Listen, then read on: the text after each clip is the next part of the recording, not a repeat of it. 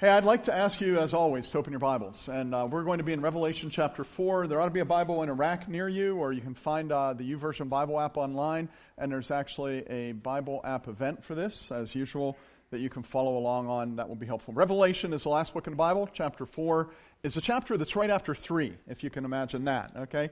Revelation 4. That's where we're going to be throughout the service today, and I'll be reading it and pointing to the verses as we go. I want you to imagine, if you would, imagine your life as a tabletop, okay? Maybe like this tabletop right here on the platform. See this tabletop here? Um, this is my life. This is my tabletop and my life. And you can see here that the important stuff is close to me, like the Lay's potato chips. They're right here, yeah. And there's a phone, that's important, and coffee, right? Straight from Curwensville Alliance. And a stack of books, that's a little further away. There's some CDs over there. That ought to be closer to me. That's my gun cleaning kit. That should be over. I'll move that over here because that needs to be more reachable for me. There's no gun here, not to worry. Okay, and and that's what that's a computer. I write sermons on a computer. We'll leave that over there for the time being. And and so imagine your life like that. Imagine your life as though it were a tabletop. Okay, and you have all the things on it. Some of them are in hand's reach. Some of them are a little further away. Some of them you're going to have to lean way over to get. And that's all. And and you say, here's my life. Here's my life. Now, someone might look at that tabletop that you have there, and they might say, Where's God? You know that person? Do you have that person in your life? Where's God? If you're ever a freshman at a Bible college, you'll have a dorm full of those people. Where's God in your life? And, you know, so someone's going to say, Well, God, He's the centerpiece. He's right there. He's right in the very middle. Those flowers, that centerpiece, that's God. He is the centerpiece of my table, the centerpiece of my life. But as those people preparing a meal, about the centerpiece, and they will tell you this. They'll say, the centerpiece is decorative. Other than that, it serves no function. And you know, it was Dr. John Stumbo who said that when men go to a dinner, they take the centerpiece off the table immediately. We do that every Saturday morning when we go to the Dutch pantry. I bet the waitresses there hate us because we get rid of those centerpieces. They're in the way. Dr. Stumbo says this. He says, if you can't eat it, it doesn't belong on a table, right? That's what we do. And so thinking of God as your centerpiece, wow. Is he really the centerpiece? Is he superfluous? Is he decorative? Is he just there kind of like a good luck charm? Is he just one of the many things on a tabletop that is your life? I want to kind of ch- change your perspective for a minute. Instead of imagining your life as your tabletop and the things on it as your tabletop, I want you to imagine the table itself as being God. So now God's not the centerpiece, He is the table, and everything that rests on top of it rests there because of His goodness and His grace. That He is not just the, the, the table, but He is the foundation upon which everything else rests. And all the things that you manage in your life, your family, your work, your hobbies, your church, your money, your home, your health, none of that would exist were it not for the table, that is, for the foundation of God Himself. And I want to say to you, when you begin to see God as a table upon which everything else rests, it changes everything. Because suddenly He's not just an extra thing in your life, He is the sustenance of your life. We're taking communion in a little bit, and when we take communion, we'll take bread and we'll take the cup, and those things represent His body and His blood, but don't forget, they also represent the very sustaining ability or sustaining factor in your life because you would starve or die of thirst were it not for such things. When you see God as being the foundation upon which everything else rests, it changes everything. And this is really just another way of reminding you that unless the foundation of your life is a triune God of Scripture, you will never know the security that comes from knowing you are loved by Him. When something else is the foundation of your life, you're going to be distracted. You're going to be wondering, why don't I love God as I once loved Him? Where has my first love gone? You're going to be puzzled as to why He's not helping you the way you anticipated He would help you, and you're going to struggle as you face much of the future. But when you realize that He is the table, the foundation, then things don't rattle you like they would have otherwise. And your heart is confident. And fear is not your master. And you walk in faith and you manage the uncertainty that every person faces in life. And your life, your walk, is intentional, it's on purpose. We're in Revelation chapter 4. I happen to believe that the words of chapter 4 and of chapter 5 in the book of Revelation were placed there by God to remind us of this fact. God knew that the events in the following chapter of the book of Revelation would be unsettling. In fact, the events in the following chapters are going to be events that are earth shaking, literally earth shaking. So, to prepare John and to prepare you and me for those chapters 6, 7, 8, 9, 10, 11, he gives us chapters 4 and 5. And we're going to look at chapter 4 today. And before we read it, though, let's kind of get our bearings for a minute. As this section opens, God is actually going to be giving us some imagery. And the imagery is going to be this is what the throne room of heaven looks like, and this is what heavenly worship looks like. And you will see that God is God, and He is worthy of our devotion, our unreserved commitment. Jesus tells John that he's going to tell him about the future. If your Bible's open to Revelation 4, look in verse 1. John says, As I looked up, after this I looked up rather, and there was before me a door standing open in heaven, and a voice I had first heard speaking to me like a trumpet said, Come up here, and I will show you what, what must take place after this.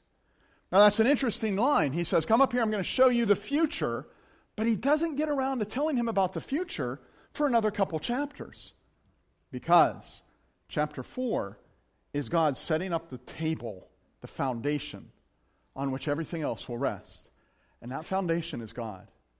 And when your life rests on God, you gain a deep sense of security and well being that carries you through anything and everything, even the end of the age. So we're going to, over the course of this sermon, read the entire chapter. I want to jump to the end of it, though, and just read verses 9, 10, and 11. Can you follow along with me as I do that? Revelation 4, starting at verse 9. Whenever the living creatures give glory, okay, now this is at the throne of God, and there's these four living creatures you're going to learn about shortly. Whenever these living creatures give glory, honor, and thanks to him who sits on the throne, who lives forever and ever, the 24 elders fall down before him who sits on the throne and worship him who lives forever and ever. They lay their crowns, some versions might say they cast their crowns, and by the way, that's where the Christian band Casting Crowns gets their name from. They cast their crowns before the throne and say, You are worthy, our Lord and God, to receive glory and honor and power, for you created all things, and by your will they were created and have their being. Now, as I read that, as I read that, I begin to realize something that I want all of us to realize that I need not fear, for the triune God is over all. Let's uh, look at the chapter, and let's try to pick up some imagery that happens to be in this chapter. And I, I want to say, this is Heaven's throne room. I want to talk to you about throne rooms for a minute. I watch movies, and I watch fantasy movies because my wife likes a lot of that. And, you know, I, have seen throne rooms from here to there, you know, eh, on, uh, done by Hollywood. And I always feel like they have one of two problems. When I'm looking at a throne room in a movie, either it is so ornate and so gaudy and so glittery that it reminds me of a freshman prom. Do you know what I'm talking about? Right? Or else, when I'm looking at the throne room, it is so powerful and mighty and masculine that it's just stone with dead animals hanging up as tapestry, and it's cold and it's hard and it's nasty and it's ugh, stark, you know? The throne of God, this throne room, is neither of those. Look at verse 2.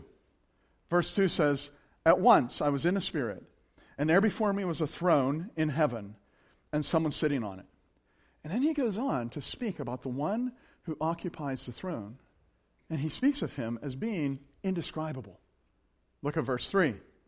And the one who sat there had the appearance of jasper and ruby. A rainbow shone like an emerald encircled, that shone like an emerald encircled the throne. Wow. What kind of imagery is that? What does it tell you?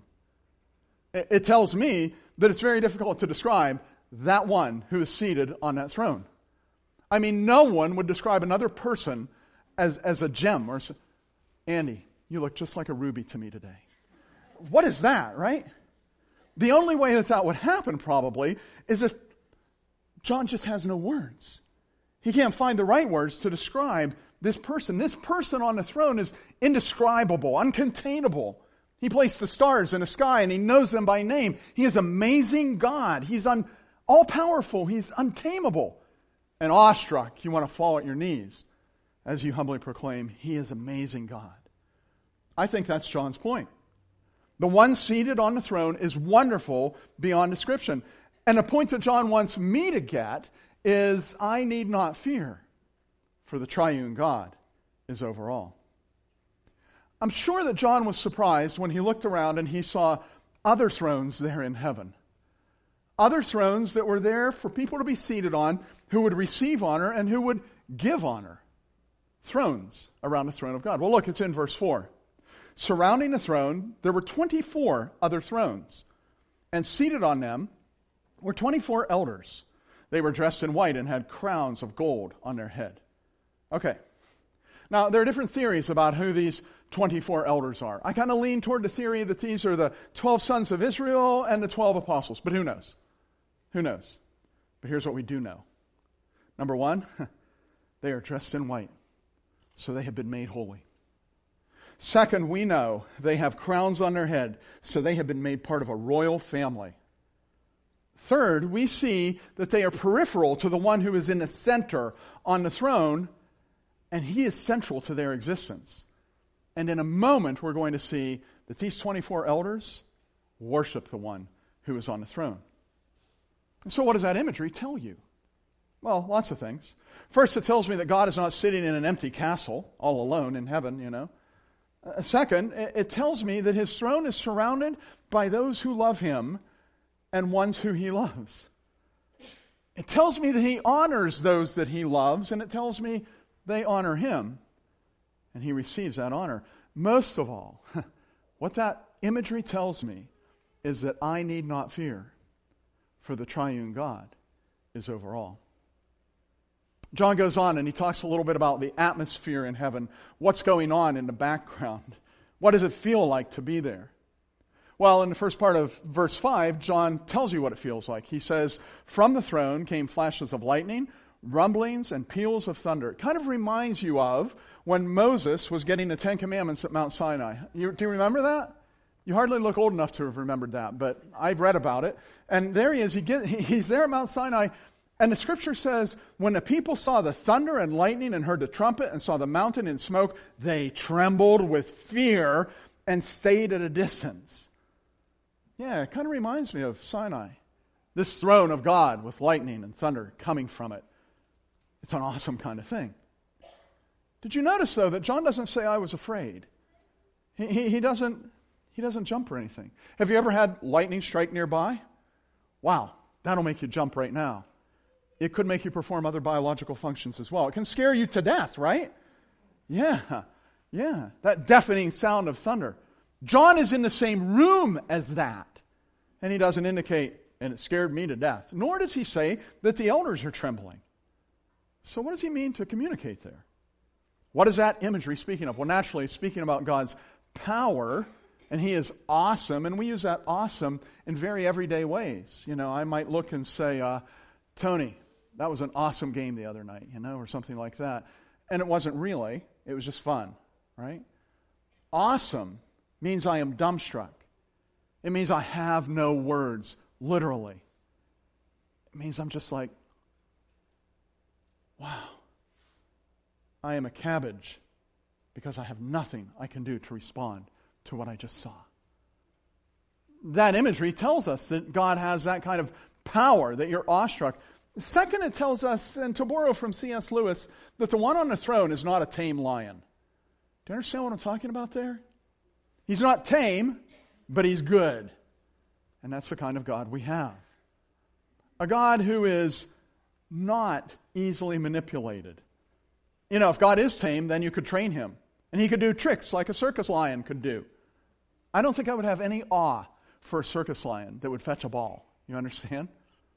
but I have awe for the one who is on the throne. Moreover, if God is tame, then who is his master? Because that's the guy I want to talk to. but there is no master above God, and he is manipulated by no one. He is not a puppy, he is a lion. And so, yeah, the lightning, the rumblings, the thunder, that scares me, but it also reassures me. It reassures me because it shows me that this good God that I worship is awesome, unparalleled in power, and I need not fear, for the triune God is over all. What about these blazing lamps? Take a, a look at the latter part of verse 5. It says, In front of the throne, seven lamps were blazing. What are those, John? These are the seven spirits of God. That didn't help me a bit, John. the seven spirits of God. Seven. I'm not really into numbers a lot when it comes to prophecy kind of thing, but buddy, you can't ignore the number seven throughout Scripture. Seven days of creation, seven woes for the Pharisees, the seven I ams of Christ, and here we have the seven spirits of God. There are a lot of guesses as to what's going on here, what is meant here. One of them is that because seven has to do with completeness, seven has to do with nothing lacking, that what's being said here is the Holy Spirit is there in His fullness, in His completeness. I like that interpretation. I'm good with that. There's another idea that says this is seven angelic beings here. After all, angels are ministering spirit. Eh, okay, you can have that interpretation. I'm all right with that. Someone else says, nah, this is an allusion to Isaiah chapter 11, verse 2, the sevenfold aspect of ministry of the Holy Spirit. Wow, you dug hard to get that. That's fine. If you want to have that interpretation, I'm good with that too, because I'm just impressed you could come up with that, right? Uh, we really don't know what that's talking about exactly. But here's what we do know. Ready? Seven. Complete. Nothing lacking. Full there is nothing lacking about the one who is on the throne. There is nothing lacking in his presence. The fullness of the Godhead that Scripture tells us dwelt in Christ in bodily form dwells there in the throne room of heaven. And those seven blazing torches reassure me because they show me that I need not fear, for the triune God is over all. So, what else is there, John? Well, I'm glad you asked. There's a sea of glass that's there, a peaceful sea of glass because the one on the throne is the Prince of Peace. Oh, look at verse 6, the first part of it. Also in front of the throne, there was what looked like a sea of glass, clear as crystal. If you've ever been boating, you know that that's a good thing. Because the lake is just smooth as glass. It's calm, it's not threatening, it's safe, it's peaceful. In ancient literature, the sea is often the representation of where threats and evil and trouble comes from. But in front of the throne of God, that sea is peaceful. It's like glass. I had a guy say to me one time, he read the book of Revelation. He said, I don't think I like the book of Revelation. I said, why not? I don't like how it ends. I said, it ends really good. We're in heaven with Jesus when it ends. That's not a bad thing. And he said, yeah, but there's no sea. And I love to fish. I said, you have to understand, buddy. if you need to fish when you're in heaven, God's going to make you a puddle and you'll be okay. You can pull a shark out of it, right? You'll be all right. But what that is saying is there is nothing there that is threatening. And it's a sea of glass, it says. So it's pure. It's clear as crystal. There's no immorality, nothing bad, nothing evil, nothing dangerous coming from it. That imagery of the sea of glass reassures me that uh, where God is present, chaos cannot reign, and evil cannot flourish, and sin can never have the last word. It reminds me that I need not fear, for the triune God is over all. John talks about something really mysterious in the middle of verse 6. He talks about these four living creatures. Uh, and when I read about him, I realize, wow, this one on the throne is over all. Listen to the second part of verse 6. In the center above the throne, there were four living creatures, and they were covered with eyes, front and back. Okay, that tells me their awareness is all encompassing. Okay. Verse 7. The first living creature was like a lion. The second was like an ox. The third had the face of a man. The fourth like a flying eagle. Okay, they represent all creation. I'm okay with that. That's great. Verse 8. Each of the living creatures had six wings and was covered with eyes all around, even under its wings, day and night. They never stopped saying, Holy, holy, holy is the Lord God Almighty, who was and is and is to come. Wow. Constant, day and night, constant worship of the triune God. What does that tell you? It tells me I need not fear. The triune God is over all. And you gain an even stronger certainty of this when you look at the nature of the worship that's involved. And the first thing you notice is it is never ending. The worship goes on and on. Look at the latter part of verse 8. Day and night, they never stop saying, Holy, holy, holy. But they do it better than that. Lord God Almighty, who was and is and is to come. Wow, that's just like that hymn. Actually, that hymn is just like this verse. God is worshiped constantly in the past, in the present, and in the future. And because of that, I need not fear, because the triune God is over all. And the worship in the throne room, by the way, it is for the triune God, for the Father, for the Son, for the Holy Spirit. The latter part of verse 8 says, Holy, holy, holy. You may say, Pastor Steve, I don't know where you're getting this triune stuff, like God is a Trinity, Father, Son, and Holy Spirit. It's throughout the Bible, it's throughout Scripture. But here, as in Isaiah, this threefold use of the word holy is generally considered to be reflective of the triune nature of God, Father, Son, and Holy Spirit. I need not fear, for the triune God is over all. And this worship in the throne room is for the Lord God Almighty, the mighty God. Day and night they never stop saying, Holy, holy, holy is the Lord God Almighty, all powerful, omnipotent, unstoppable. I need not fear, for the triune God is over all. And it's orderly. Now you may think to yourself, orderly? What, what do you mean, orderly? Actually, I skipped one. It's eternal. I skipped one. It's eternal. Look at, look at the latter part of verse 8. Day and night they never stop saying. So it's on and on and on. It's constant because the triune God is over all. And here's the other one it is orderly. That might sound strange to say. It's not really strange. It shows you that there's no chaos. In fact, it's a little bit like clockwork. I don't want to say it's mechanical, but there's order there. Well, look in verse 9. It says, Whenever the living creatures give honor I'm sorry, glory, honor, and thanks to him who sits on the throne and who lives forever and ever. The 24 elders fall down before him who sits on the throne and worship him who lives forever and ever. They lay their crowns before the throne and say, You are worthy, our Lord and God, to receive glory, honor, and power, for you created all things. By your will they were created and have their being. It's almost choreographed, isn't it? Like, I'm going to do this, and then the 24 hours, elders are going to do that. Why? Why is it important that you understand that that is so ordered? Does it mean we need to be a little more liturgical in our church services? Probably not. Here's what I think it means. In the chapters that are ahead, Jesus is going to show John a lot of chaos. There's going to be a lot of garbage going on in the chapters that are ahead, a lot of craziness from John's perspective going on. And John may begin to wonder, I don't know if, I don't know if there's anybody in charge of this. Is, is this all, is this going to be okay? But think of this. in the chapters ahead, when the seals of the scrolls are being opened, there's worship in an orderly faction happening in the throne room.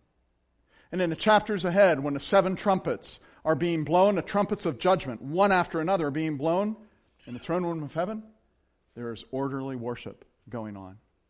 And while the bowls of wrath are being poured out on the unrepentant, bowl number one, bowl number two, bowl number three, all the way to seven, understand this. In heaven, the song remains the same Holy, holy, holy is the Lord God Almighty, who was, who is, and is to come.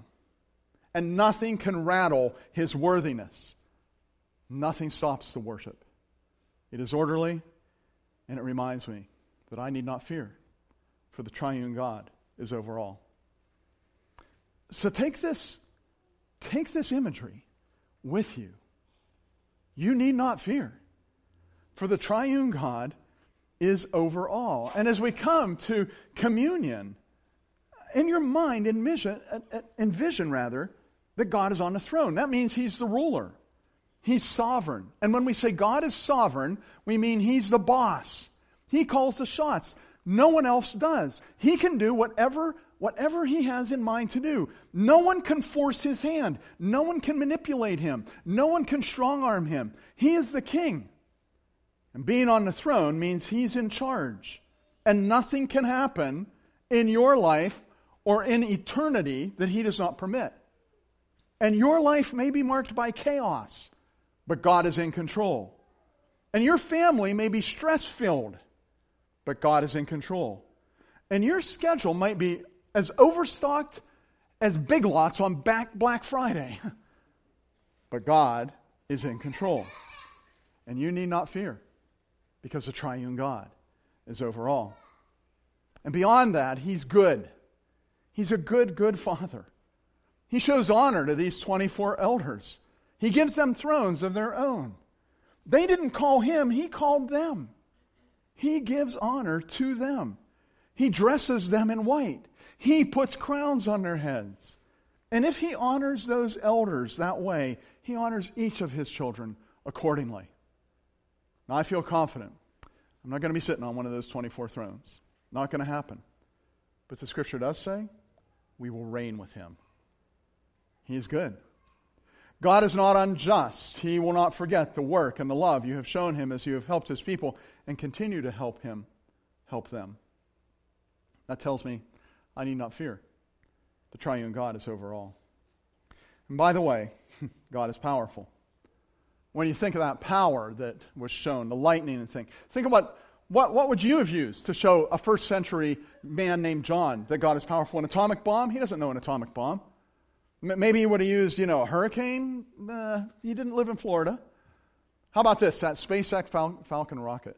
SpaceX Falcon. That's a really powerful thing. Let's show that to John. That wouldn't have meant anything to him. He shows him the thunder and lightning because he wants John to understand as powerful as the enemy may seem in your life, God is infinitely more powerful. His power knows no limits, and you need not fear, for the triune God is over all. the triune God is on the throne. He always has been, He always will be. Hmm. We're going to celebrate the Lord's Supper. Something occurred to me this week about the Lord's Supper that has never occurred to me before. I'm sure you've all thought of it before. Jesus, on the night he was betrayed, took bread. Jesus, on the night he was betrayed, took cup. Jesus, on the night he was betrayed, settled an argument with the apostles about who was the greatest. Jesus, on the night he was betrayed, had them all going, Oh, is it me, Lord? Is it me? Who is it? Let me know who it is.